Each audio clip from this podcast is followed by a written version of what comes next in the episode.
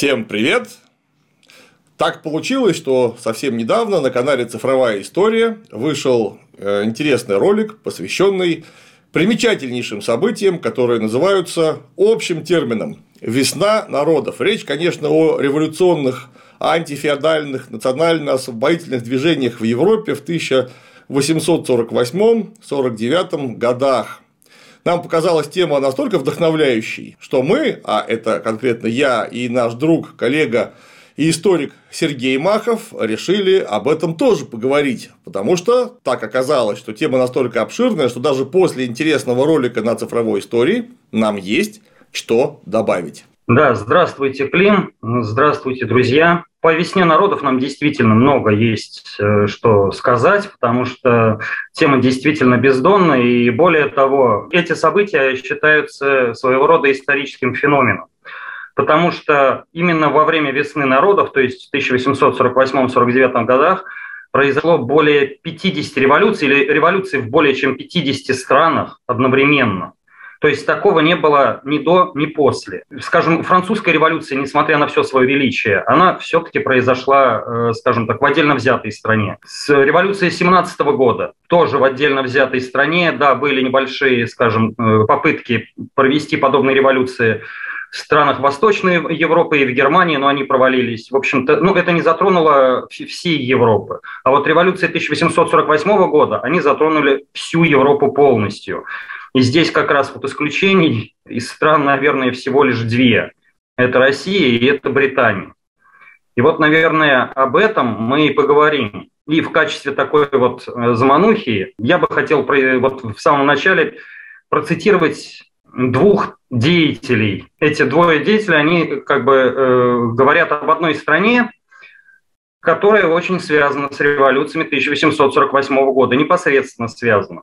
Значит, первая цитата – это Федор Ростовчин в письме Александру Первому от 1804 года, ну, критикуя курс Александра на войну с Наполеоном. Значит, Ростовчин пишет среди всего прочего, что Англия из сухих держав коалиции завсегда мокрых курей понаделает намекая, что не стоит вступать в долговременный союз с Англией, рано или поздно островитяне начнут таскать каштаны из огня нашими руками. Вот. Ну и вторая цитата, это уже 1830-е годы, Леопольд, Леопольд Саксин Кобурготский, это король Бельгии, жаловался своей племяннице, а его племянница – это английская королева Виктория. У вас в Лондоне что-то вроде зверинца, всякие кошуты, Мадзини, Легранжи, Ледрю, Ледрю, Роллены и так далее, которых периодически спускают на континент, чтобы нам невозможно было достичь ни покоя, ни процветания. Вот э, я предлагаю поговорить как раз вот именно на эту тему. То, что э, революционная борьба революционной борьбой и понятно, и я хотел бы в самом начале э, как вот нашего разговора сказать, что понятно, что англичанка-то, конечно, гадит, но чаще всего гадит она тогда, когда уже мы обгадились так, что дальше англичанка просто помогает уже, как сказать, доделать сделанное. Вот. Но, э, тем не менее, английский след в революциях 1848 года, и даже не английский след, а английский интерес в революции 1848 года, он довольно обширен, и более того, здесь наблюдается своего рода такой симбиоз, когда э, английское правительство использовало революционеров как э, полезных идиотов, идиотов, да, по выражению Ленина, но точно так же и революционеры использовали английское правительство в качестве того же самого идиота, работа, как, ну, собственно, у нас происходит симбиоз. Симбиоз э, двух структур, которые работают в одном направлении, но по разным причинам. Так, какие же были причины? А вот это очень интересный э, вопрос, и нам, наверное, тут придется сделать такой шажок назад, а именно перенестись в 1815 год, победу над Наполеоном, Венский конгресс и создание Священного Союза. Близится 23 февраля, а значит многие сырые джентльмены уже приготовились получать очередное пополнение к своей коллекции носков. Но ведь за небольшие деньги можно подарить что-нибудь реально полезное. Например, вот такие беспроводные наушники тюменской марки Pots, которые по ряду показателей превосходят более дорогих фруктовых конкурентов, а стоят при этом всего 5000 рублей, что примерно в 4 раза меньше, чем у Apple. Благодаря антропометрически выверенной форме Pots можно носить хоть весь день напролет, в отличие от аналогов, они не жмут в ушах. А за счет грамотной развесовки из этих самых ушей еще и не выпадают, даже при активных телодвижениях. Все модели CG PODS звучат громко и детализировано это благодаря огромному динамику на 10 мм, которые вдобавок еще и функционируют как гарнитура и передают речь точно даже в шумных местах. Потому что микрофон добротный не хуже, чем у кое-каких яблочных аналогов. А еще у них имеется активное двойное шумоподавление, чтобы можно было отключиться от любых внешних звуков гул в метро или кричащий в самолете ребенок досаждать в берушниках Сиджи Подс точно не будут. Плюс к этому надежный кейс из авиационного алюминия, который выдерживает 220 кило, в три раза больше, чем обычный пластик. Ну и влагозащита, которой нет у более дорогих яблочных моделей.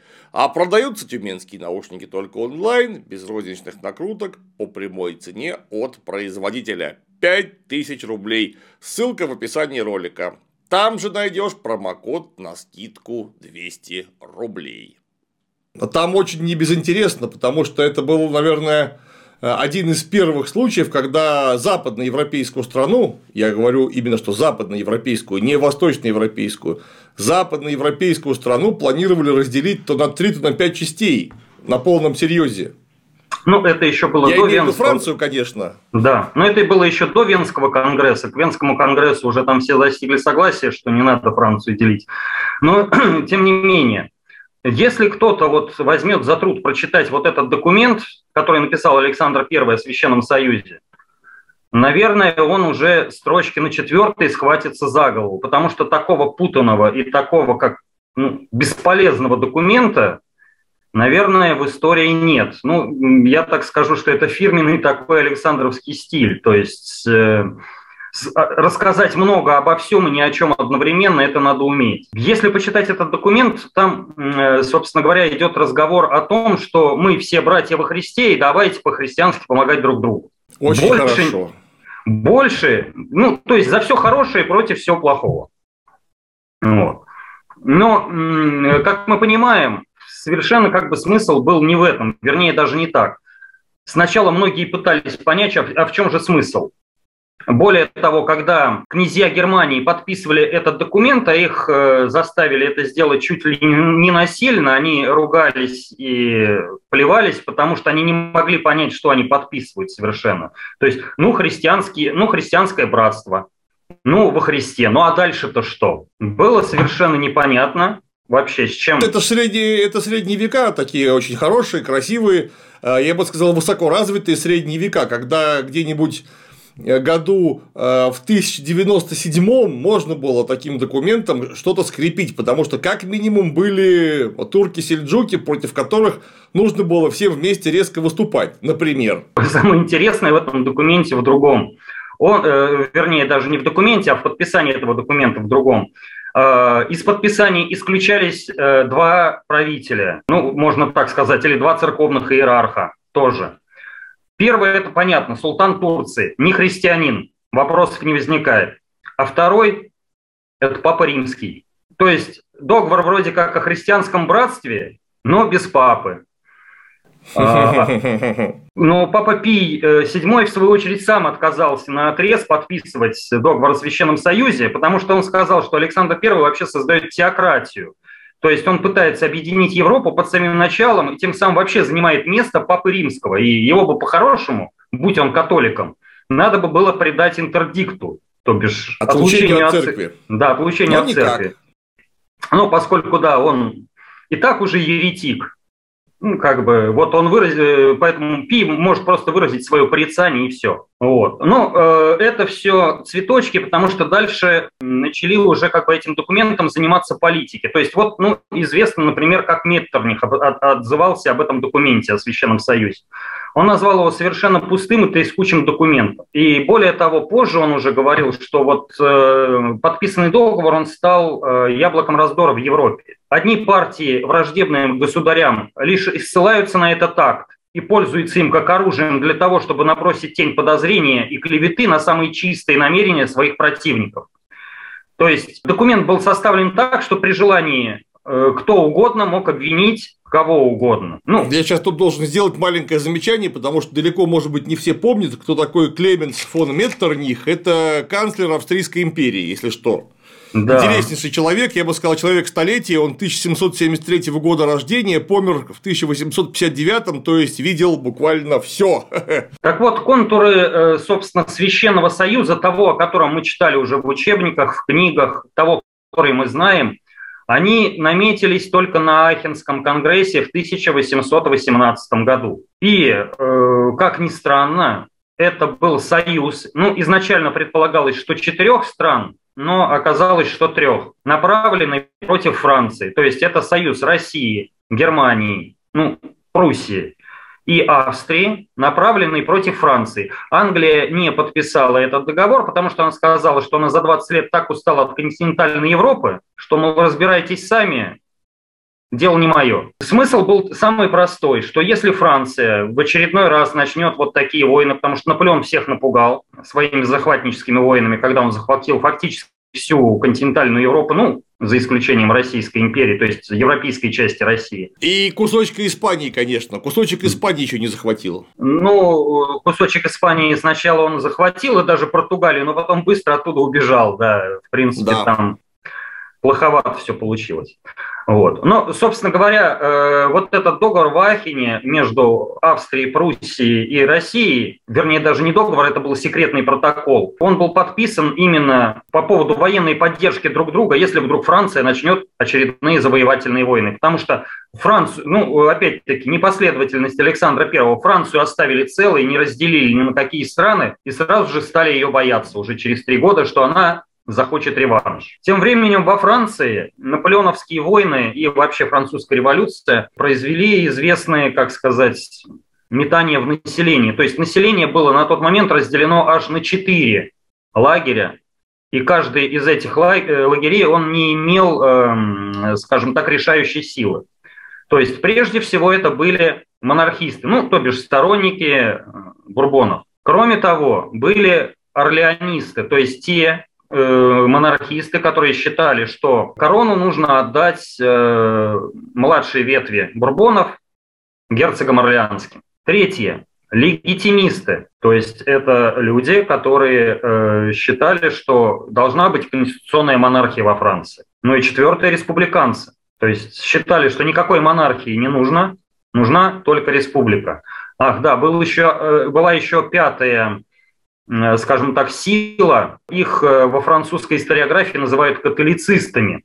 То есть это э, люди, которые ставили примат католической религии. Ну, собственно говоря, эти люди вообще хотели спровоцировать новую религиозную войну во Франции, очередную. В общем, вот такой гремучий компот возник во Франции после 1815 года.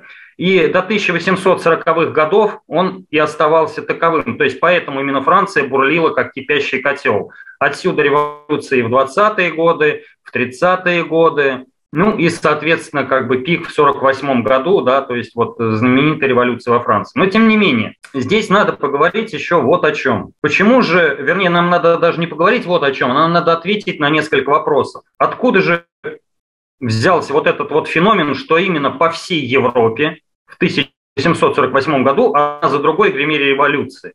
И почему такого больше не, случай, не случалось никогда? Опять-таки, ноги растут с Венского конгресса, со Священного Союза и с возвращения монархов.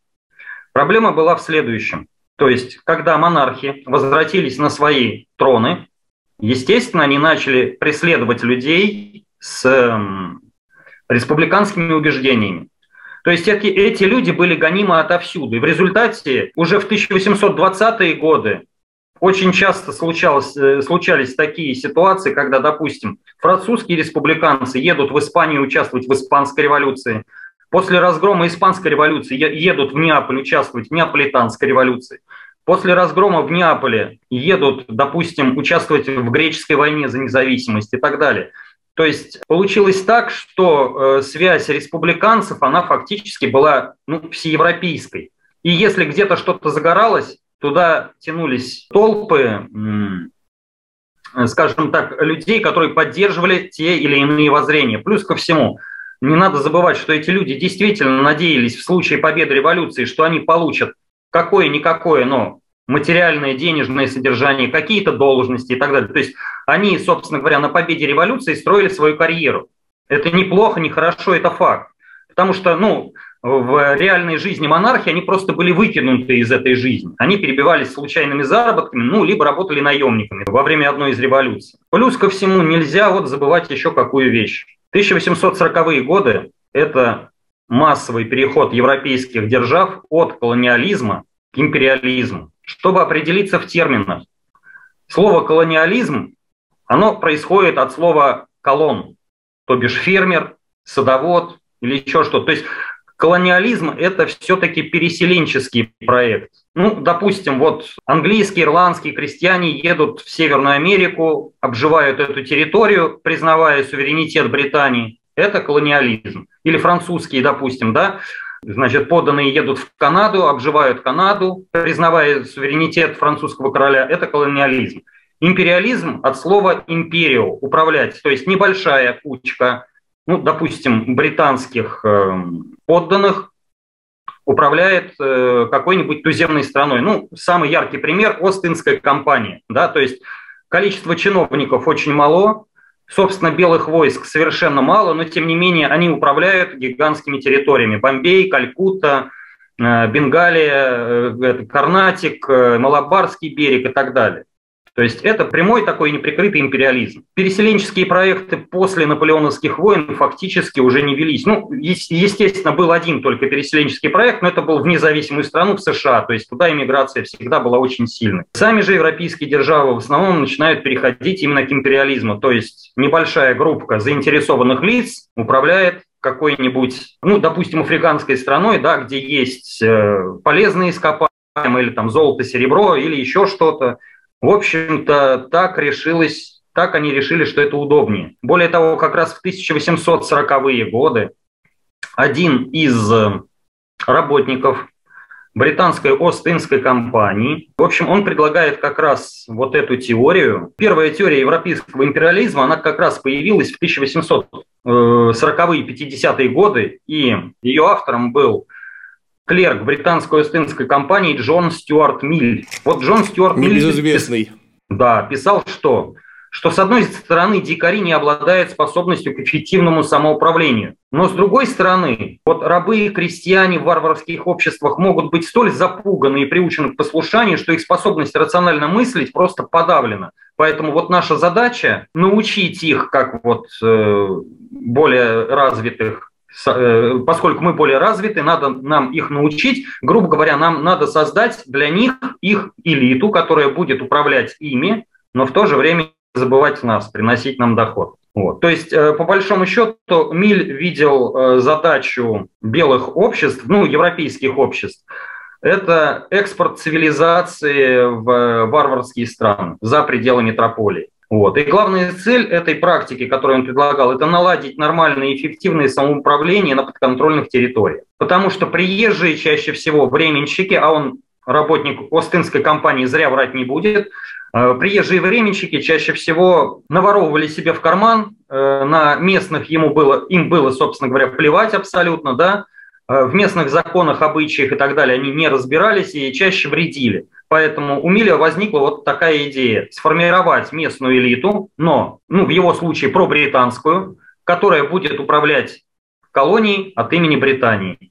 То есть Британия будет получать свои законные дивиденды, ну а люди получат, э, как сказать, над собой не какого-то иностранного агента, да, а своего, как говорится, роду племени человека. Ну, правда, конечно, он этот человек должен быть, по идее, телом и душой предан Британии. Ну, кстати, вот. с этого момента тоже очень интересно, э, не прямо сейчас, но лет через 30 после Берлинского конгресса начнется именно империалистическая колонизация Африки, которая до того момента была э, не охвачено в полной мере европейским вниманием. Да, абсолютно верно. Вот. Э, более того, поскольку колониализм у нас перешел, ну, начал переходить в стадию империализма, все классы э, европейского общества начали требовать перераспределения благ. Соответственно, то есть, естественно, э, те же самые республиканцы, ну, либералы, или как у нас это называется в исторической науке буржуазия, да, они начали требовать чего? Они начали требовать участия во власти, представительства во власти. Собственно, это была их основная задача, их основная причина, почему они участвовали в революции.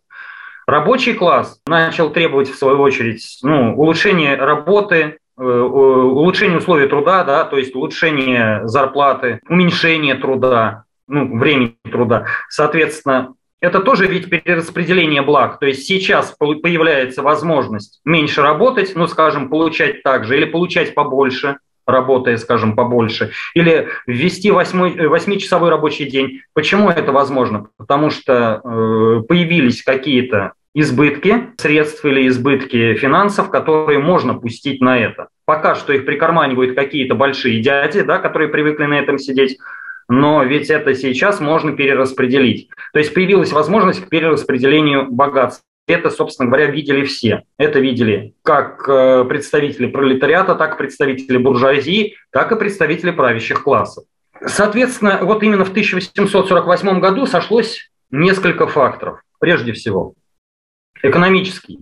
То есть э, экономика Европы бурно росла. И появилась возможность, вернее, даже не возможность, появилось требование о перераспределении благ. Второй Любая революция, она начинается с каких-либо проблем. Проблемы в 1840-е годы э, действительно были. Это проблемы прежде всего продовольственные. То есть, ну, во-первых, несколько неурожайных лет, 45-й, 46-й. Чуть ранее, в 42-м, 43-м, 44-м годах была проблема с картофелем, который поразил грибок, фитофтороз, и, соответственно, был город, голод в Ирландии – голод в Германии. Кстати, вот э, по поводу фитофтороза есть такая очень интересная версия, что, как говорится, го, э, ну, не горе от ума, а горе от технологии. Да? То есть с 1830-х годов э, в Англии и в том числе в Ирландии начали активно использовать для удобрения гуана, потому что гуана, ну, урожайность поднимает прям в десятки раз.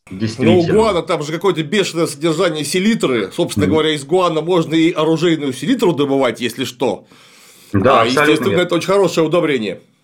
Вот. Но оказалось, что в Гуана, причем в перуанском Гуана именно, э, находится какой-то грибок, который поражает картофель. И вот он э, поразил и поразил так, что мало не показалось. То есть, как говорится, горе от ума. Ну, естественно, тогда об этом никто не знал и не думал, но вот это уже более такие современные исследования. После какого-то улучшения жизни, вот именно начиная примерно с 44-45 года, началось резкое ухудшение жизни, особенно это было заметно низших слоев в Европе. Но и среднему классу, и высшему классу тоже досталось, потому что вслед за этими голодными годами, а поскольку экономика почти всех стран Европы, ну, кроме, допустим, Британии, она была все-таки больше, скажем, ресурсной, нежели промышленной. Начались проблемы с банками, соответственно, начались проблемы с выплатами кредитов, соответственно, начались проблемы с займами, соответственно, началось схлопывание производства, что уже отразилось на буржуазии.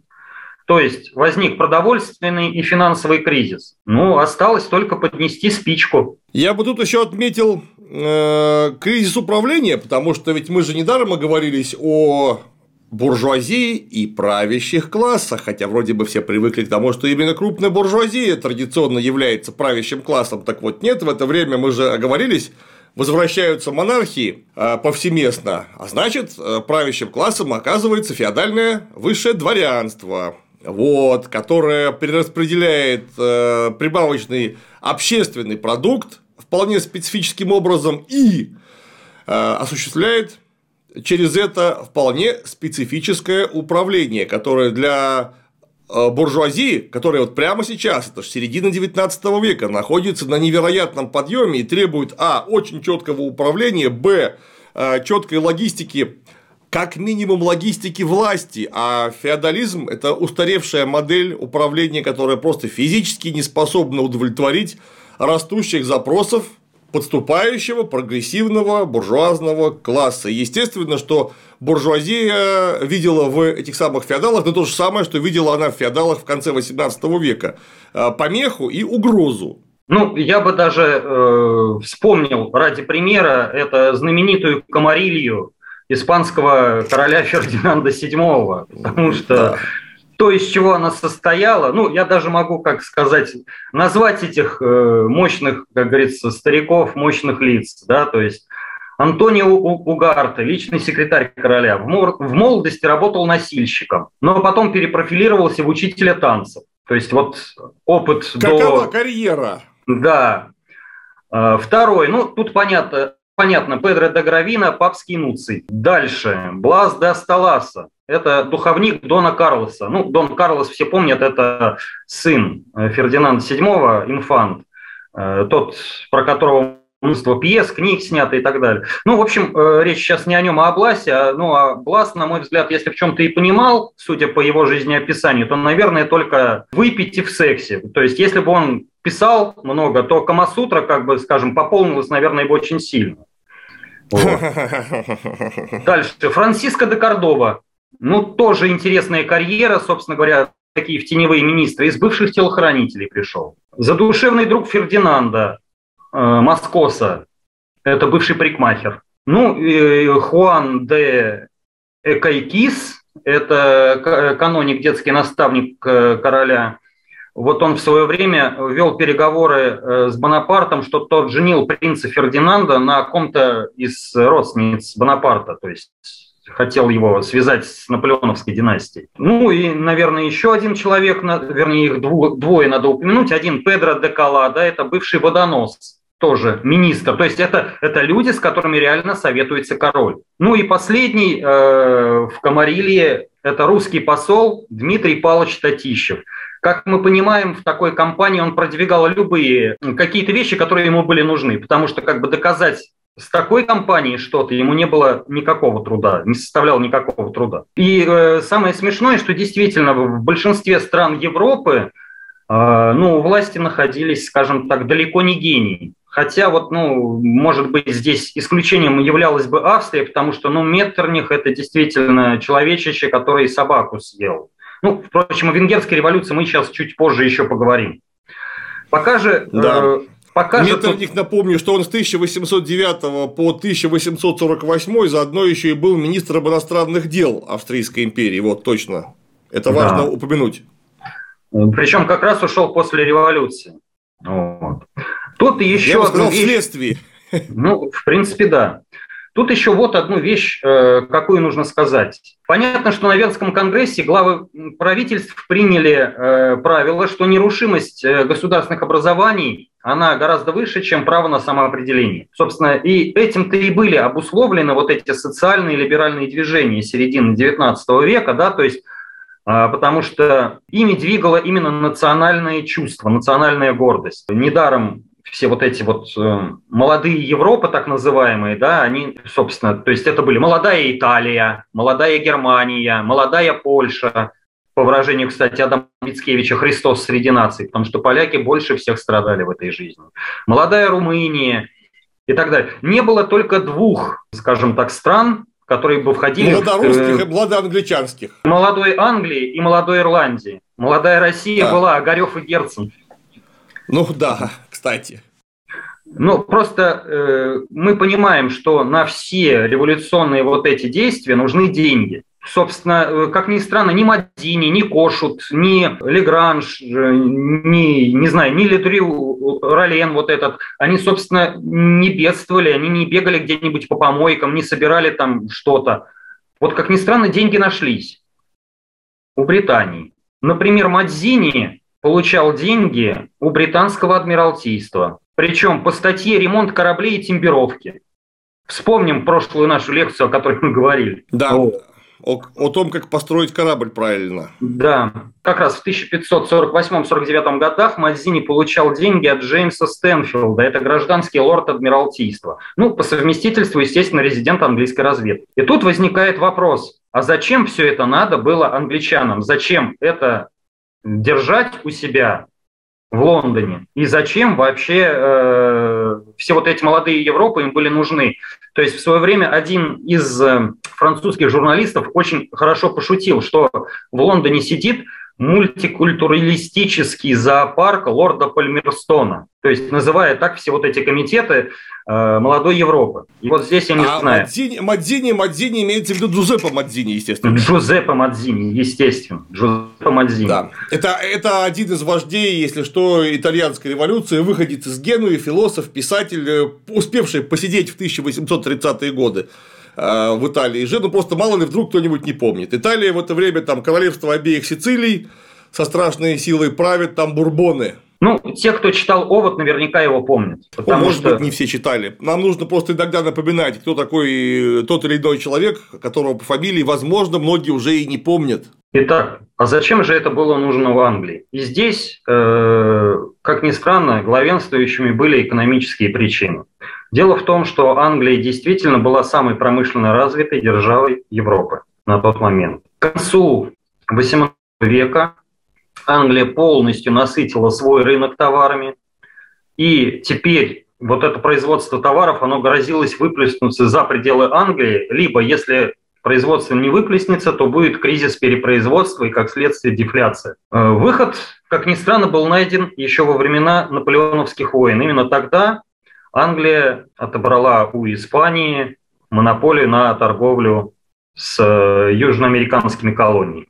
Более того, поскольку денег у колоний все-таки было мало, в ход пошли, как говорится, так, так называемые банковские аферы. Да, и, ну, по-другому я их назвать не могу, хотя, конечно, это называется политика займов молодым демократиям и так далее. Но вот э, если кто либо читал о греческих займах, мексиканских займах, аргентинских займах.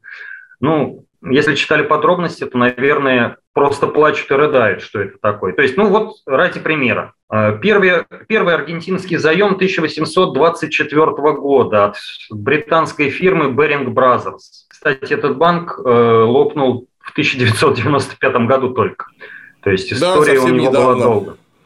Да. Значит, э, Аргентина попросила миллион фунтов стерлингов для, э, собственно говоря, строительства армии, поддержания правительственных структур и так далее. Что подразумевали аргентинцы, когда они просили? Они думали, что из пункта А в пункт Б им прибудут несколько там бочонков, там, да, ну вот с миллионом фунтов. Совершенно не так. Baring Brothers э, разместила акции аргентинского займа. В результате до Аргентины из миллиона фунтов дошло только 552 700 фунтов, то есть ну, половина суммы. При этом Аргентина осталась должна миллион плюс процент. Процент по кредиту, кстати, изначально составлял 12%.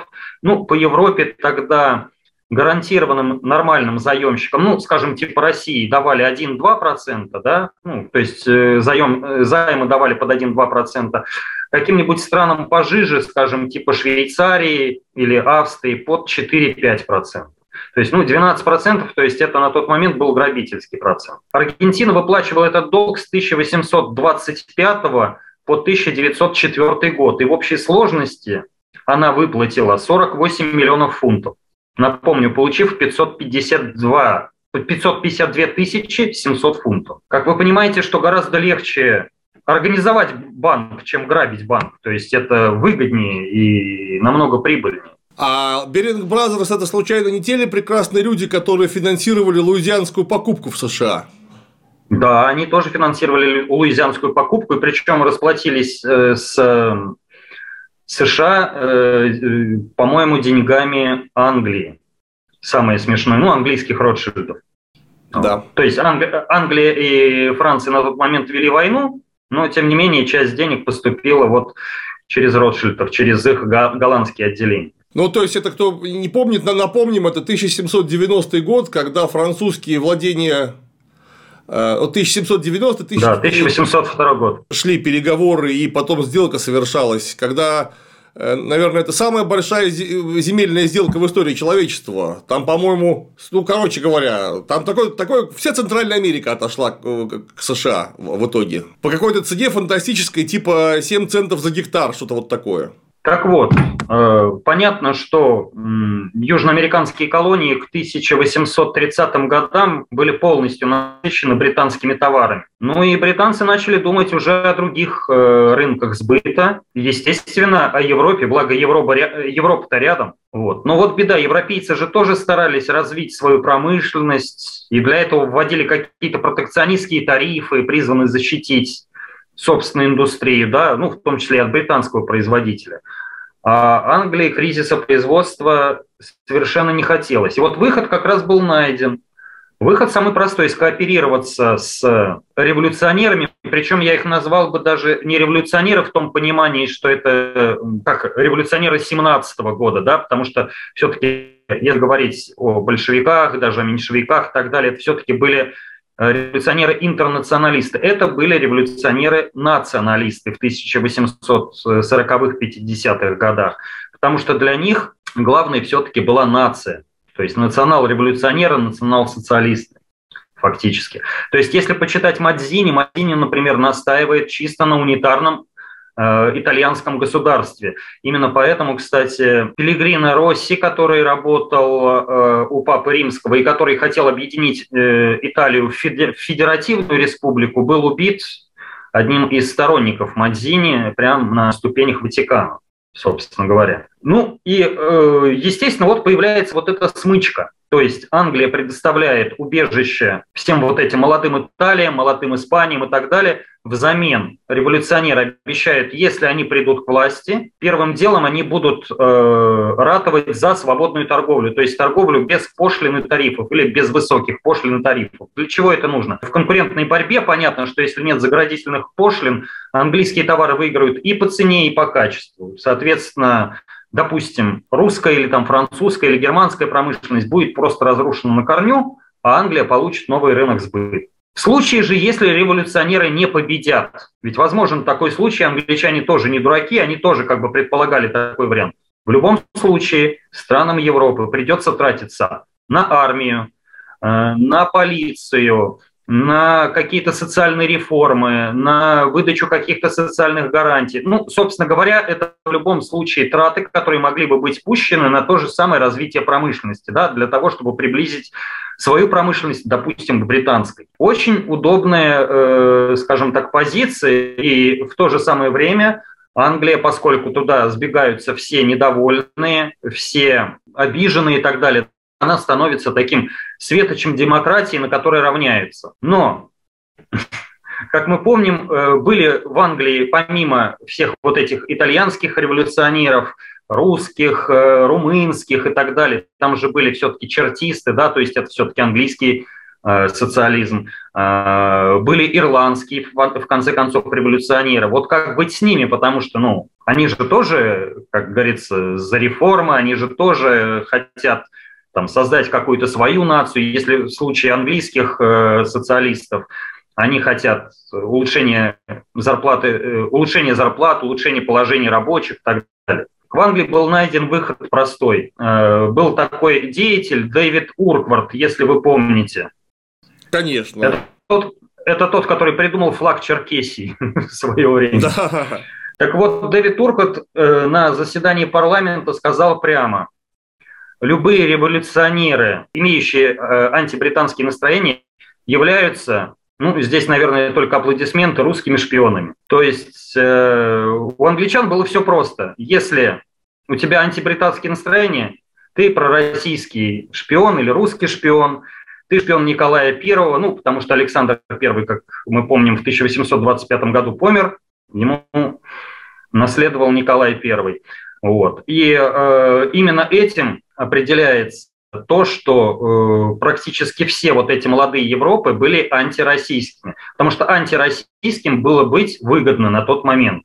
То есть тогда ты получаешь то же самое финансирование, пусть по, по графе там ремонт и постройка кораблей, да, но тем не менее, какая разница, деньги не пахнут. Собственно, отсюда вот я бы хотел как раз разобрать пример, допустим, венгерской революции. Почему венгерской? Потому что он нам наиболее близок. Во-первых, это было рядом с нашими границами. Во-вторых, там участвовали российские войска в подавлении восстания. Ну, конечно, российские войска там фактически ничего не подавляли, но тем не менее участвовали, да, то есть э, наши войска входили в Венгрию и участвовали в том, чтобы э, помочь австрийским войскам подавить мятеж. Собственно, в Венгрии события начались 3 марта. Кстати, первая революция, как ни странно, 1848 года, она началась не во Франции, она началась в Швейцарии. В Швейцарии революция началась в январе, потом в феврале э, началась французская, вот э, венгерская, она фактически началась сразу же после французской. То есть 3 марта 1848 года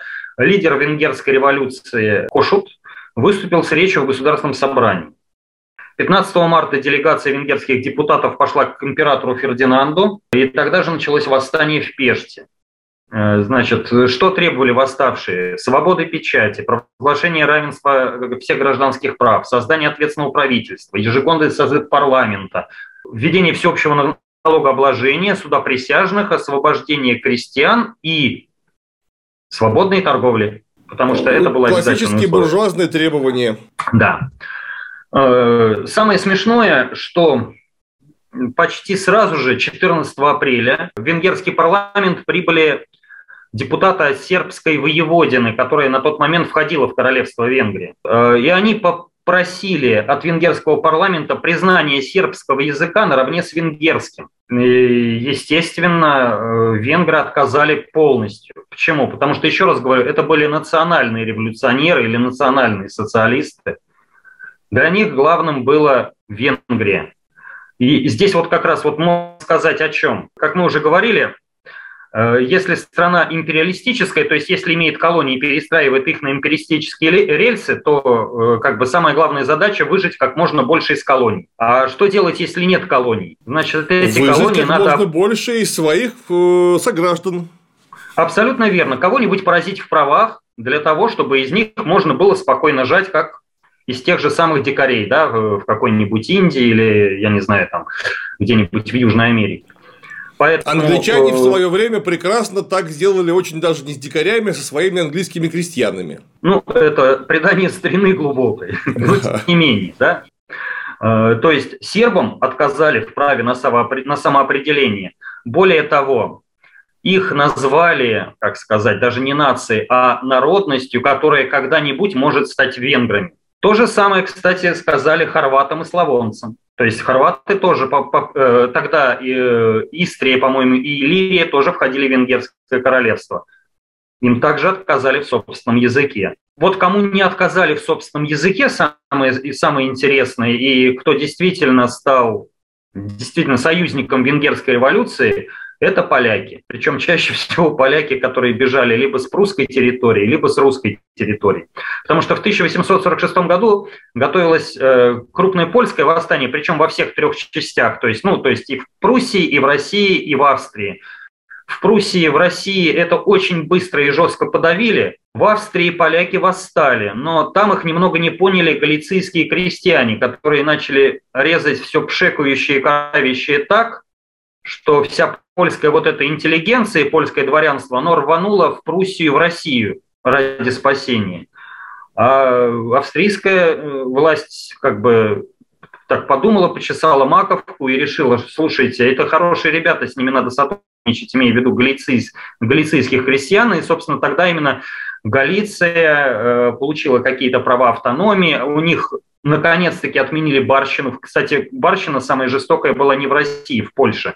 В Польше перед Наполеоном она достигала 6 дней в году. То есть там Это на себя время совсем какая-то дичь. Да. И, кстати, отсюда и растут вот корни украинского национализма. Именно Галичина, собственно говоря, вот начала тогда складываться с подачи австрияков. То есть, поскольку галицийские крестьяне, естественно, больше тянулись к России, надо было им придумать какую-то идеологию, которая как бы заместила русское влияние. Но, тем не менее, вот именно то, что поляки в большинстве своем начали бежать и вступать в венгерские войска, очень сильно встревожило Николая I. Потому что когда э, император Фердинанд обратился к Николаю в 1848 году с просьбой о помощи, мол, Священный Союз и все такое, Николай отказал. Самая простая вещь – это ваши дела, разбирайтесь сами. В конце концов, вы император, соответственно, вы должны иметь и силы, и желание, и возможности все это дело прекратить. Но 28 апреля 1848 1949 года, после нескольких совещаний со своим близким кругом, Николай все-таки решил, что действительно надо будет вводить войска в Венгрию, и нужно будет вводить войска именно для того, чтобы не допустить нового восстания в Польше. То есть это не была такая вот дружеская помощь, как у нас вот рассказывают, да, там протянул руку по-рыцарски, благородно. Нет, тут надо потушить пожар у соседа, пока не перекинулось к тебе всего лишь.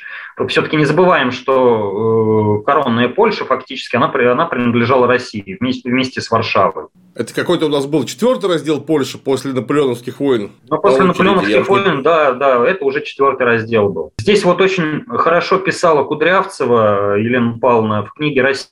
Становление сербской государственности». Ну, то есть вот уже после того, как министр иностранных дел Австрии Шварценберг сообщил русскому посланнику в Вене Медиму о желании своего правительства получить военную поддержку России, этот вопрос оставался предметом тщательной проработки Петербурга. Эта возможность э, подвергалась со стороны государя серьезному э, изучению, это вот писал на Селероде, и без сомнений, если бы в Австрии сохранился прежний порядок, наш бы государь считал бы себя обязанным с готовностью откликнуться на малейший призыв э, со стороны австрийского императора. Но дело в том, что как раз в этот момент Фердинанд малодушно отказался от власти и передал корону э, молодому Францу Иосифу, тому самому, который как бы будет править Австрийской империей до, аж до 1918 года. Долгих, получается, практически 70 лет. И как только русские войска начинают входить в Венгрию, к ним присоединяются толпой сербские войска, сербской воеводины, э, к ним присоединяются э, хорватские войска, при этом э, смысл ввода войск на самом деле русских был самый простой. Австрийцам надо было высвободить войска с Галиции и с южной части своей империи для того, чтобы подавить, собственно, восстание. То есть восстание это как раз давили австрийцы, не русские. Кстати, очень интересный момент был связан с тем, что один из гусарских полков э, российских появился в Вене. Ну, как мы сами понимаем, да, жизнь в городе начинается только тогда, когда туда входят гусары, тем более русские. И первым делом они вылокали э, там все запасы шнапса. Вот. После того, когда шнапс закончился, они начали долго думать. И вот, кстати, тогда появился именно вот этот вот знаменитый немецкий коктейль, который называется Николашка. А называется он в честь Николая Первого. Причем он стал немецким. Изначально, как сказать, русские придумали, научили, а у немцев разошлось. Ну а Николашка в память как раз о 1842 годе, 48 годе, то есть такое пренебрежительное прозвище, как говорится. Ну ладно, мы это немножко отклонились.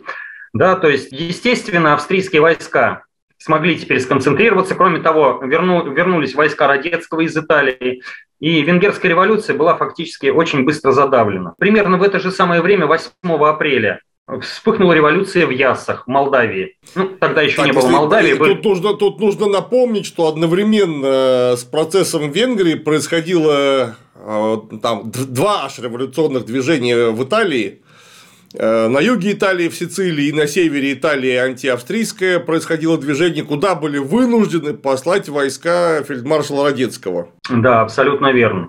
Одновременно еще и полыхнули Дунайские княжества, то есть это Румыния и Вала... вернее, Молдавия и Валахия. Вот в Яссах революция вспыхнула 8 апреля, но там революция была очень интересная. То есть около гостиницы «Петербург», это самая была роскошная, богатая гостиница в Яссах, вышло около тысячи оппозиционно настроенных людей, бояр. Собственно, они там прошли с какими-то требованиями, прочитали какие-то стихи, а потом вся верхушка румынской революции резво смылась в Лондон.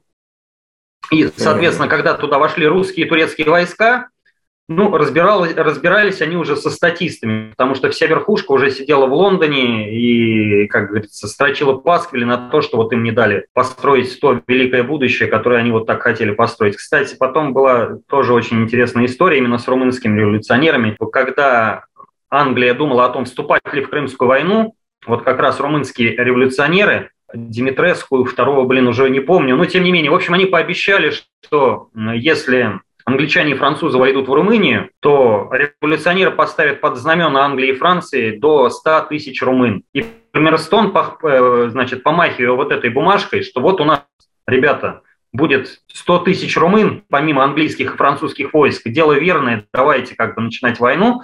Он за счет этого э, продавил в парламенте вступление Англии в Крымскую войну. То есть вот такая связь очень интересная. Значит, революционеры из Молдавии и Валахии сбежали. Господарь Молдавии отклонил выдвинутые требования революционеров и начал репрессивные меры. А, при этом туда же, в Молдавию и Валахию, из разгромленной э, Венгрии побежали поляки. Вот как раз поэтому Николай I продавил с турецким султаном то решение, что русские войска будут оставаться в княжествах до 1951 года, то есть фактически на три года. То есть почему? Потому что ну, Николай серьезно опасался за Польшу, и вот эти бегающие туда-сюда польские революционеры, а польские революционеры, они, наверное, были только по названию, потому что это все в основном белая кость, ну, как мы помним, у поляков вообще было два революционных течения, белое и красное. Вот это вот именно были белые революционеры, то бишь это были дворяне, довольно богатые люди, которые мечтали о Польше от можа до можа, от Черного до Балтийского моря. Вот их очень как бы хотелось переломи, э, переловить и, собственно говоря, наказать. С кем-то удалось, с кем-то нет. Соответственно, 24 мая русские войска э, уже, скажем так, с Ферманом Султан расположились в княжествах и начали там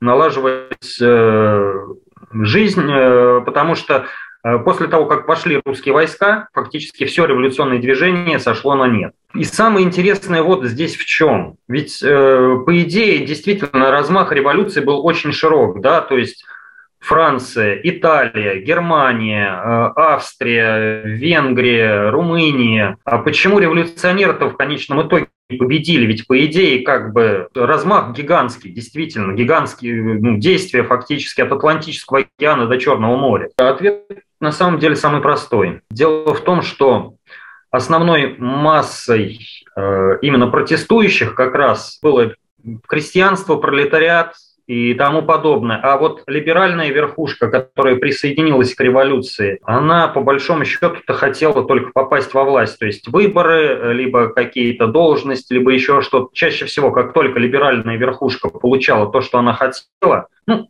Допустим, в Германии э, Фридрих Вильгельм, дай бог памяти, четвертый утвердил Конституцию. Все, либеральная верхушка сразу перестала поддерживать Э, германскую революцию. Во Франции происходит то же самое. В Швейцарии происходит, кстати, то же самое, да, в Венгрии. И сразу же либеральная верхушка переходит на сторону правительства. А как мы понимаем, э, ни пролетарии, ни крестьянство ну, на тот момент не обладали достаточными знаниями для того, чтобы сформировать, допустим, армию, для того, чтобы сформировать эффективное правительство, которое бы собирала налоги, э, которая бы как бы э, эффективно управляла и так далее. И, соответственно, все эти революции очень, очень быстро сходили на нет. То есть это были многосоставные коалиции, их была проблема в том, что они именно многосоставные. То есть если одна составная часть уходила, то вторая чаще всего ну, оставалась одна и на растерзании. Тут еще нужно, конечно, вспомнить, что крестьянство в это время э, еще очень слабо понимало вообще, где оно находится потому что какому-нибудь крестьянину из, э, ну, скажем, э, Моравии было совершенно неинтересно, какие интересы у крестьянства где-нибудь там на границе с Венецианской республикой в Австрии. Потому что вот мы тут на своей территории, ну, условно говоря, в своей провинции э, сделали себе то, что мы хотели сделать, добились каких-то результатов, а то, что теперь нужно всем вместе идти помогать делать ровно то же самое крестьянам а на какой-нибудь далекой юго-западной границе, это уже нет, все. Поэтому слитного, слитного движения не получалось. Оно было, да, очень широким, но нет, не монолитным. Абсолютно согласен. А, более того, я могу еще сказать, что на тот момент крестьянство, ну как сказать, людей грамотных было очень мало. Даже по Европе было очень мало. Мы уже сейчас не говорим о России, а, крестьянство это всегда ну, остается и по уровню образованности, и по уровню, э, скажем так, каких-то умений, навыков, чем городской житель. Почему? Потому, ну, не потому, что оно там плохое или ущербное, потому что в деревне это получить гораздо тяжелее, гораздо сложнее. Ну, вот. тут же вспоминаем Ленина работу о большевиках и о учредительном собрании, где Ленин буквально на пальцах при помощи элементарной даже не математики, а арифметики э, доказал, а почему опора большевиков происходила именно в первую очередь на город? Ну, а что касается... Потому что... Город не равен да. деревне, он меньше, но значение его гораздо выше при этом. Ну, в городе концентрация всего, там концентрация производства, там концентрация образовательных учреждений, там концентрация институтов, университетов, школ и так далее, это понятно. Собственно, я не в плане, что оскорбить крестьян, то, что они такие, нет, нет просто, да, просто именно э, условия были такие. И с этим, кстати, вот потом советская власть очень долго боролась и все это дело, э, как сказать, переиначивала для того, чтобы крестьяне имели примерно равные права с городскими жителями хотя бы по уровню образования ну, чтобы получить образование, допустим, примерно такое же, как в городе. Э, так вот, возвращаясь к революции, для меня всегда вот был очень интересный вопрос, а что же может достигнуть революционер, если он все-таки достигнет власти? Я хотел бы вот это рассмотреть э, на примере товарища Мадзини, про которого мы уже говорили, да, то есть э, Джузеппе Мадзини в 1848 году, э, вернее, в 1849 году как раз возглавил Римскую республику. Нет, я, конечно, все могу понять, то есть антиклерикальные настроения, ну, там, разорение церквей или еще чего-то. Но вот что меня действительно выбивает из колеи, то есть когда он там на Пасху устроил в храмах Рима, Рима свой вариант э, Евхаристия, по-моему, это да, называется. То есть э, он заменил вино кровью убитых священников и заставил римлян их пить. То есть, ну, на мой взгляд, это... Евхаристия. Да, то есть, на мой взгляд, это вообще, ну, немного, немного не тот образ революционера, о котором бы, как, как сказать, я бы хотел слышать, да. Вот.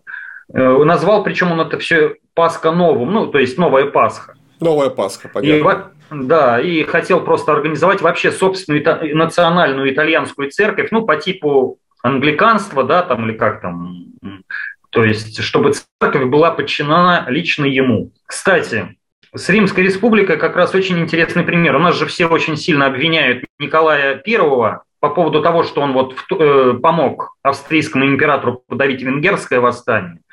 А с Римской республикой был момент, когда французские войска подавили Римскую республику, то бишь, по, по сути, помогли пап, папе Пию VII сохранить э, папскую область и, собственно говоря, сохранить свою власть в Папской области. Причем самое смешное, что за ввод войск проголосовало как раз либеральное, э, либеральное крыло французского парламента, ввели войска, но дальше в парламенте сменилась власть, э, там получили большинство консерваторы, они, собственно, и приказали маршалу Удино разгромить фактически Римскую республику, как раз тогда вот Римская республика пала, Мадзини бежал, э, Гарибальди убежал аж в Аргентину, где там начал бороться за счастье теперь уже Аргентины, чтобы потом вернуться уже потом в Италию. Да? Собственно, именно этим был вызван переворот э, во Франции, когда Наполеон, будучи еще не императором, а президентом Французской республики, устав смотреть на этот бардак просто,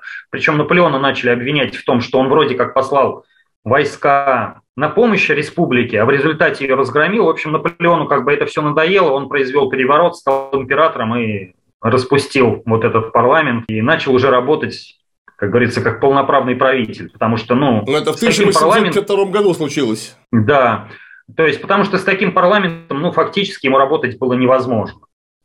Самое смешное, да, что Наполеон... Если вдруг что, когда мы говорим про генерала Удино – это не тот генерал Удино, который воевал с Наполеоном вместе, это его сын. Николя да, Шарль Виктор. Его... Самое смешное, что Наполеон III, вот если бы он не проиграл франко-прусскую войну, ну, действительно, наверное, вошел бы в ранг самых таких удачливых и самых прогрессивных правителей, потому что при нем, кстати, во Франции э, рабочий день для рабочих снизился до 9 часов при нем появились первые кассы взаимопомощи, и более того, он начал разрабатывать, не успел вести, началась франко-прусская война, пенсионное обеспечение для рабочих. Это к вопросу о том, что не обязательно для того, чтобы делать что-то хорошее, сначала все разрушить. То есть Наполеон, он же, Наполеон III, он же сам э, в свое время в молодости был представителем молодой Франции. То есть тем самым Безусловно. революционером. И какое-то время дружил с Мадзини, и какое-то время проживал в Лондоне. Кстати, то, что на него покушения совершались, Э, итальянскими вот этими младоевропейцами очень часто считают, что это мстил Мадзини за то, что тот отошел типа от идеалов, от идеалов революции. Но это же знаменитая история, когда вместе в одной э, коляске ехал Александр II и э, вместе с ним Наполеон III, выбежал человек с револьвером, с пистолетом и Наполеон III сказал, если в меня, то итальянец, если в вас, то поляк. Ну, Собственно, вот что я бы хотел сказать в заключение. Понятно, что мы сейчас полностью все не, мы не можем рассмотреть, э, полностью все революции, их ход и так далее. Но э, феномен революции 48 года именно э, в том, что они произошли все в одно время, и плюс они все были националистическими.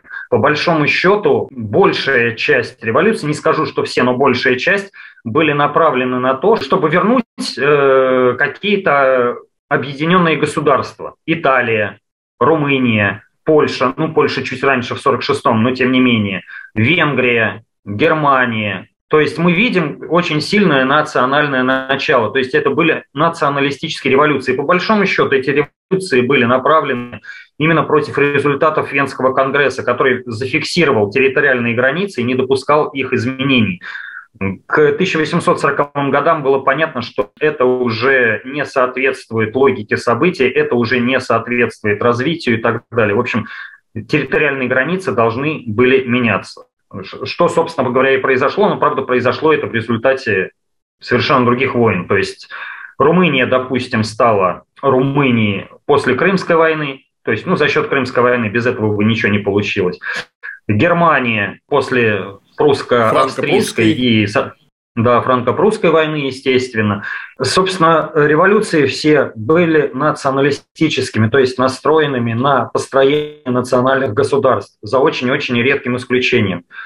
Ну и еще один из самых главных итогов революции с 1908 года. После этих революций к власти пришли почти во всех странах, ну, где-то сразу, где-то не совсем, но тоже очень скоро ярые националисты.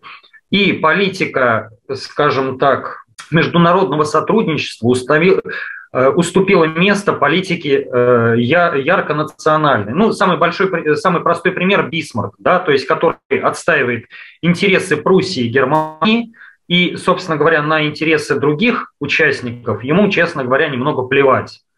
Да, и как рудимент уже ушедшей эпохи, это политика Александра II Горчакова, который вечно смотрит на какой-то там концерт Европы, на что Бисмарк говорит, что, мол, дорогой друг, какой концерт? Я знаю Англию, я знаю Францию. А что ты понимаешь под мифическим словом Европа, я вообще не в курсе.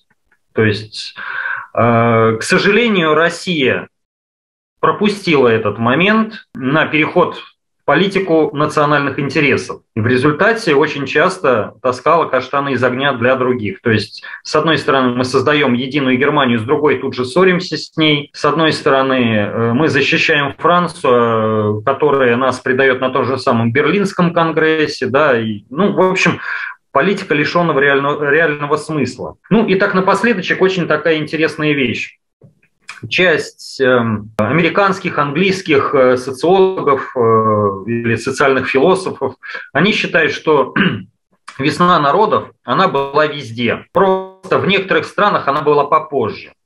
Вот как ты думаешь, Клим, когда, допустим, весна народов произошла в США? Ну, весна народов в США произошла, не, не, по-моему, не в один раз, потому что началась-то она в конце 70-х годов 18 века вместе с Великой Американской революцией.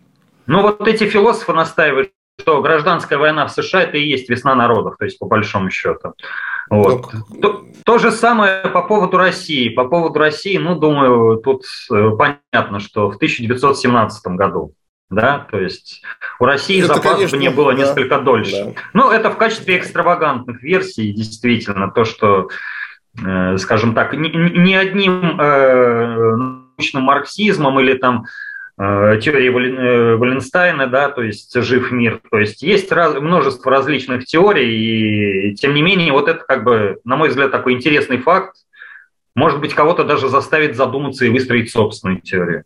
Почему так? Тут теория, теория на самом деле, в общем-то, марксистская работает как никогда. Почему? Потому что 1840-е, начало 1850-х годов, ну, в основном, это оформление именно развитых внутрикапиталистических отношений в разных странах. Э, если пионеры Англия, Голландия уже давным-давно сработали, э, то вся Европа оказалась так или иначе охвачена капиталистическим движением. А там, где капитализм, там не может не быть национального строительства.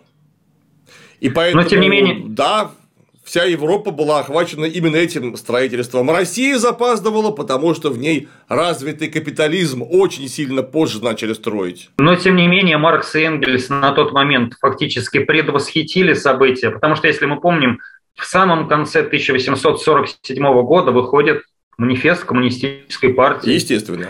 Вот. А в январе 1848 начинается череда вот этих революций, которые продолжатся до 1849 года. То есть в этом плане, да, действительно они проявили себя провидцами фактически. Где-то на три месяца, ну как сказать, идя на три месяца впереди событий. Ну, даже не надо забывать, что это люди были очень молодые в это время оба два, и Маркс, и Энгельс, и оба активным образом участвовали в событиях весны народов. В частности, когда мы говорим об еще одних действующих лицах, а именно о венграх, которые, да, своего государства не создали, но Австрийскую империю в двуединую монархию-то превратили. Превратили. А, вот... и, и, и потом вот эти венгры, э, которые встали у руля, кстати, чаще всего это были венгры у руля австрийской политики, то есть министры иностранных дел, очень-очень сильно насолили России. Ну, тут надо сказать, что и Россия... в первую очередь. Ну, даже после Крымской, вспомним граф Дьюла Андраши и, да. Вен... и Берлинский конгресс. Да. Вот, пожалуйста, Дьюла Андраши, венгр. Да, не, ну понятно, что венгры как раз на волне того самого национального строительства к русским никакого добра вообще не питали и пытались нагадить любым способом. А Маркс с Энгельсом, э, когда выдергивают из контекста цитаты их, которые так называемые якобы русофобские, что вот что-то русские опять не то сделали. И они в самом деле такое иногда писали, но они имели в виду не русских как э, нацию, они имели в виду русское царское правительство, которое занималось тем, что участвовало в подавлении национально-освободительных движений, которые Маркс с Энгельсом вполне естественно считали прогрессивными, так как они были антифеодальны в том числе. Это все понятно, но здесь надо понимать, что у России тоже были причины, э, ну, скажем, помогать венгерс... это, в подавлении венгерского восстания. Причины да, вполне никаких, себе, прагмати... вполне себе прагматичные. То есть это не рыцарские, это вполне себе прагматичные причины. Нет, никаких сомнений. Просто я э, к тому, что э, то, с чего ты начал наше заключение, что в России данные процессы очень сильно отстали. Ну, как минимум потому, что у нас предпосылки к э, созданию развитого капитализма это 1850-60-е годы, ну, начало 60-х годов, понятное дело которые смогли проявиться полностью только после полного освобождения крестьян, так извините, при Александре Третьем когда э, Выкупные платежи Нет, наоборот, когда тотально все были переведены на выкупные платежи. Выкупные платежи отменили только в 1907 году. А просто у нас реформа 1861 года, она же крестьян а, основную часть сначала перевела во временно обязанные. То есть они вроде бы как уже и не крепостные, но все еще крепостные. И только Александр III сформировал вот тот самый капиталистический рынок труда, из э, условно освобожденных крестьян, которых можно было применить в том числе в промышленности. А до этого это было слабо возможно. И так как у нас капиталистический рынок труда формировался замедленно, мы вполне естественным образом не поспели ни к весне народов. И, естественно, из-за этого у нас была, с точки зрения Западной Европы, не вполне прагматичная политика, когда э, мы вот этот про какой-то там концерт Европы устами Горчакова высказывались, это вот прекрасно души Николая I с э, Александром II и прочее, прочее, прочее. Ну вот на этом, наверное, нам был бы смысл закончить. Конечно, говорить по этой теме можно бесконечно, но время, наверное, все-таки ограничено. Тем не так менее, точно. надеюсь, что у нас многие узнали много нового, и надеюсь, что не последний раз встречаемся. В обязательном порядке. Ну что, на сегодня все. С вами была Весна народов, Сергей Махов и Клим Жуков. До свидания. Оставайтесь с нами. До свидания.